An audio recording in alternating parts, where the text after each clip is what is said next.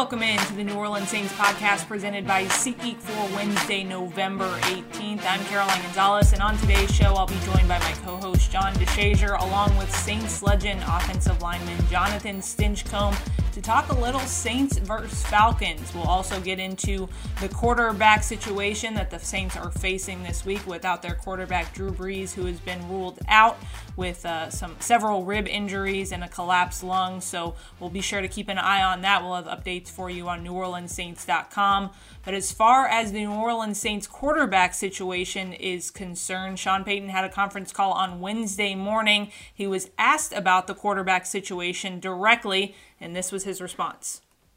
No updates, Mike. I'm eating my bagel. I was hoping to be chewing it when you asked that question. what kind of bagel? Uh, is it everything bagel, or is it like sesame seed? Or it's, it's a poppy seed steamed bagel, which are hard to find actually. With cream cheese. Yep.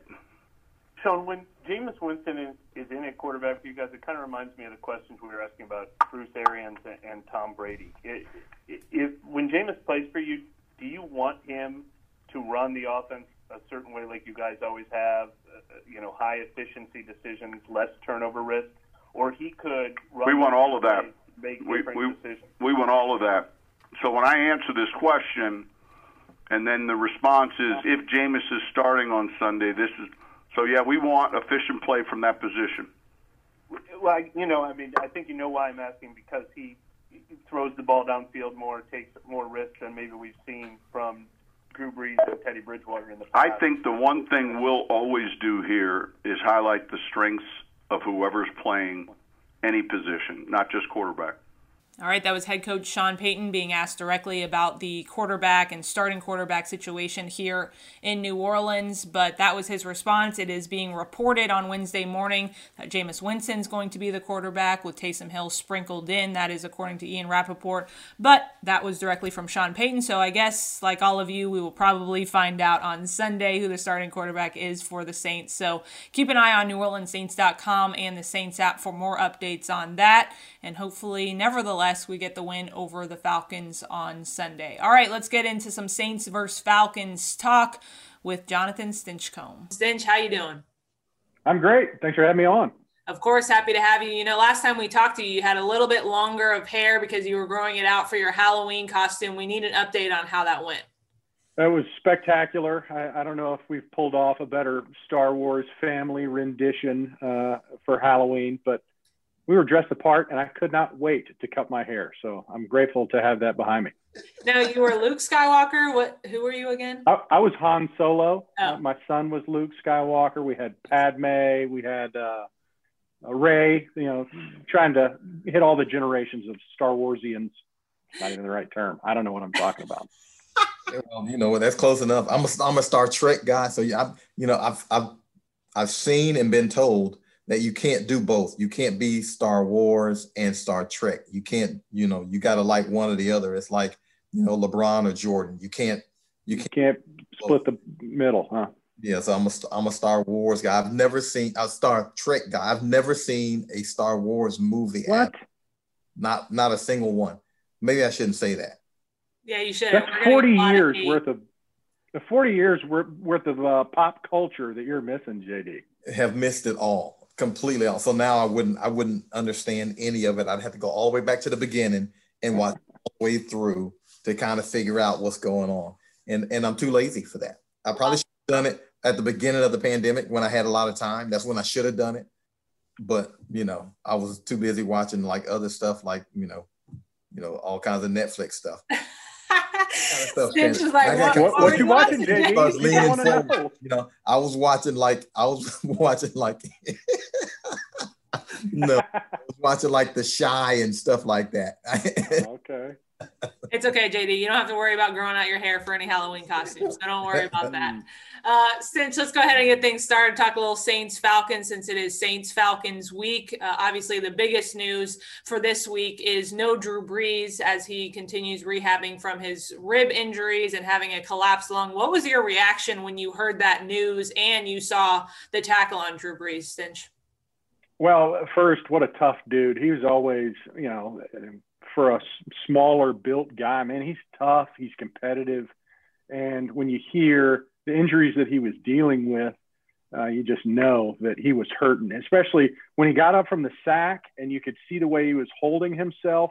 He was hurting. And to play out the rest of that second quarter and uh, anytime he taps his own helmet, you know something is, is significant. So um, I'm glad that he was able to pull himself and say, I'm not right. And he needs to get right. I mean, that's some significant injuries. It's not just a cracked rib, which – let's be honest, that sounds pretty painful in and of itself, much less five of them and a collapsed lung. So he's uh he's dealing with a lot and you know as, as a friend i wish him the best and hope he's on a speedy recovery but for the saints side of things um, i'm very grateful that the defense is playing at a, at a much higher level uh, there's so many complementary pieces that are starting to fall into place um, and, and surround that quarterback position because it's going to take a team effort.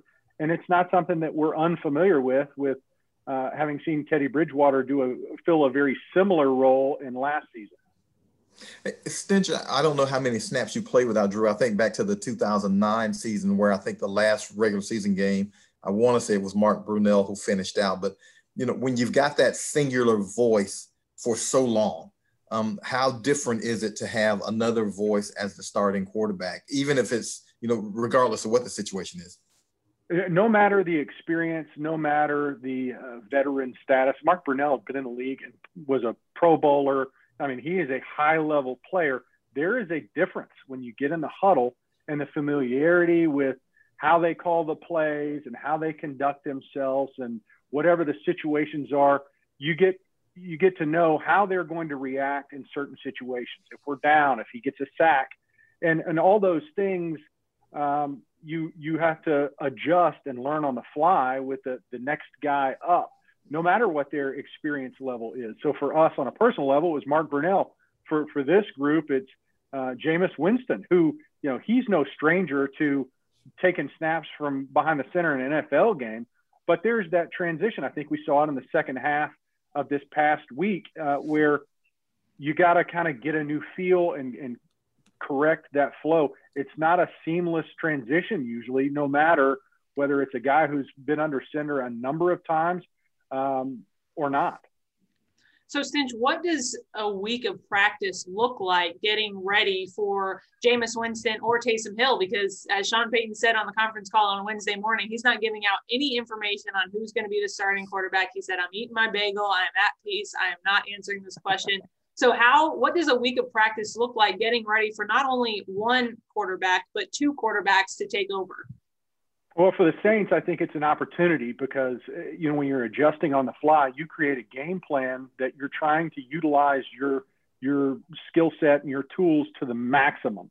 And when things change, whether it's a, a position player or your key player as a quarterback, you don't have that opportunity to adjust your game plan and sculpt what it looks like to match the skill set of Jameis Winston as opposed to a Drew Brees Whereas this week, you have an entire week to put together that plan of how do we want to utilize Taysom Hill? How do we want to highlight the skills and abilities of Jameis Winston and complement those two? Now, the, for the Falcons, that creates a real challenge because you know the set plays or the tight plays that you usually can expect when Taysom comes in at quarterback.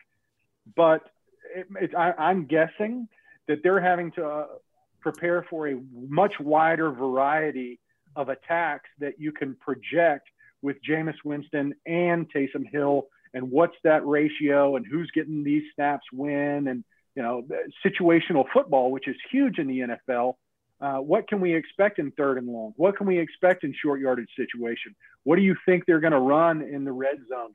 Those are all boxes that you have a, a profile of a team that the Falcons are having to adjust this week, which is a good thing because the Saints are trying to do the exact same thing. What's our plan? How do we maximize the, the guys that we have and attack the Falcons in a way that uh, might be a little more unexpected than usual? You know, since you mentioned the complementary pieces, and I think you specifically mentioned the defense stepping up last year, you saw, and some, and now this year, uh, but also the running game seems to have jumped for the Saints. Uh, in terms of production. And that's even before Drew was injured. As an offensive lineman, and I say that loosely because now you look like a wide receiver. as, as a former offensive former. lineman, yeah. how much, I guess, do you guys look forward to that part of the game kind of being placed on your shoulders to where you say, you know what, we're going to run the ball, we're going to we're going to push these guys around, we're going to be physical with them, we're going to exert our our will on them. I, I think it's huge. I think it's going to be a huge advantage for this offense having established an identity of uh, the ability to run the ball, whether it's Kamara or, or, Murray. When he comes in the game, he's been effective as well. Now, Kamara, let's all agree that he's playing at, at a, the highest of level. Dalvin Cook, maybe, but who is a more impressive running back this year in 2020? It's a short list, and Alvin Kamara's name's at the top of it. So, having that ability and that kind of playmaker um, that you can hand the ball to or get in in the passing game is going to be huge. But when you transition from a Hall of Fame, elite, top five historical quarterback in any category, um, you want to be able to run the ball. And for offenses that haven't established the ability, it is hard midstream to say, all right, we're going to have to run the ball a little bit more to keep a defense honest or give our time, uh, our quarterback time to kind of establish himself and figure out the play sets and play calls that he likes. Now, now, quite honestly, it might open up more opportunities for a guy like Emmanuel Sanders, who, you know, has flashed at times, and I feel like he's starting to get some momentum and, and create a little identity in this offense. Uh, but maybe there's more opportunity for him with Jameis coming in, and um, who knows? But he's just a guy that sticks out to me as um, you know has a, a high ceiling, and we haven't come close to maximizing that ability. And luckily for for the Saints, I think you can look across the board. They've got a really solid offensive front and some playmakers that they can ask uh, a little more of, and they have that ability to answer. Since we know you're in you're in Georgia, and obviously you have a little fun with the Falcons fans, but you know the Falcons have taken a little of the fun out of it now. They've won three out of four and so it might not be as pleasing for you as as it usually is but what have you seen them or, or have you seen them much and what have you seen them doing well it is amazing how many different caves and holes falcons fans can come climbing out of when they win a game against the saints. I mean quite honestly being here i talk crazy trash to literally anybody who would listen about saints and falcons. And you know they disappear for most of the season, and they're non-existent this year. Eh, and you know, we go to the Saints games when they come to town in Atlanta, and the stadium is nowhere near capacity, unlike the the home that we call the Superdome. So half the half the fans are wearing black and gold anyway. So uh, they're they're in deep hibernation already. Uh, the only reason they would come out, which I'm expecting them not to, is if they happen to get their one claim to having somewhat successful season and redemption song of beating the Saints. But man, do I hope that's not the case. And I fully expect it not to be. Fingers crossed on that. Stinch, I know, you know, obviously you played offensive line, but you were never in those defensive rooms. But is there kind of a conversation or an expectation of, hey, you know, we, we're not where we usually are on offense. We have new quarterback, plural, quarterbacks coming in possibly. Um, do we we need to step up defense? We need you to make a play. Special teams, we need you to make a play. Is that a conversation that's had in those rooms, or is that just kind of expected? Like we need to help our team out as much as possible. Let's just go out and make some plays. Yeah, I think at this level, there's more of an understanding. I, I think we had it as an offense when you when you recognize whether it's uh, a trend in the in a game or in the season, if injuries have caused a, an imbalance, if you will, where there are games where we went in knowing we're going to have to score 35 plus to, to win this game. Like the matchup wasn't favorable or uh, whatever the situation, and maybe you just knew the trends of the season, which there are some seasons that have gone that way, uh, where you just expect you have to perform better and uh, execute at the highest of levels. And I'm sure that's the same understanding and focus that the defense has. Now, I think again they're a trending in the right direction group and unit where you know, there were some times where the secondary early in the season uh, didn't play at the level that I think we were expecting.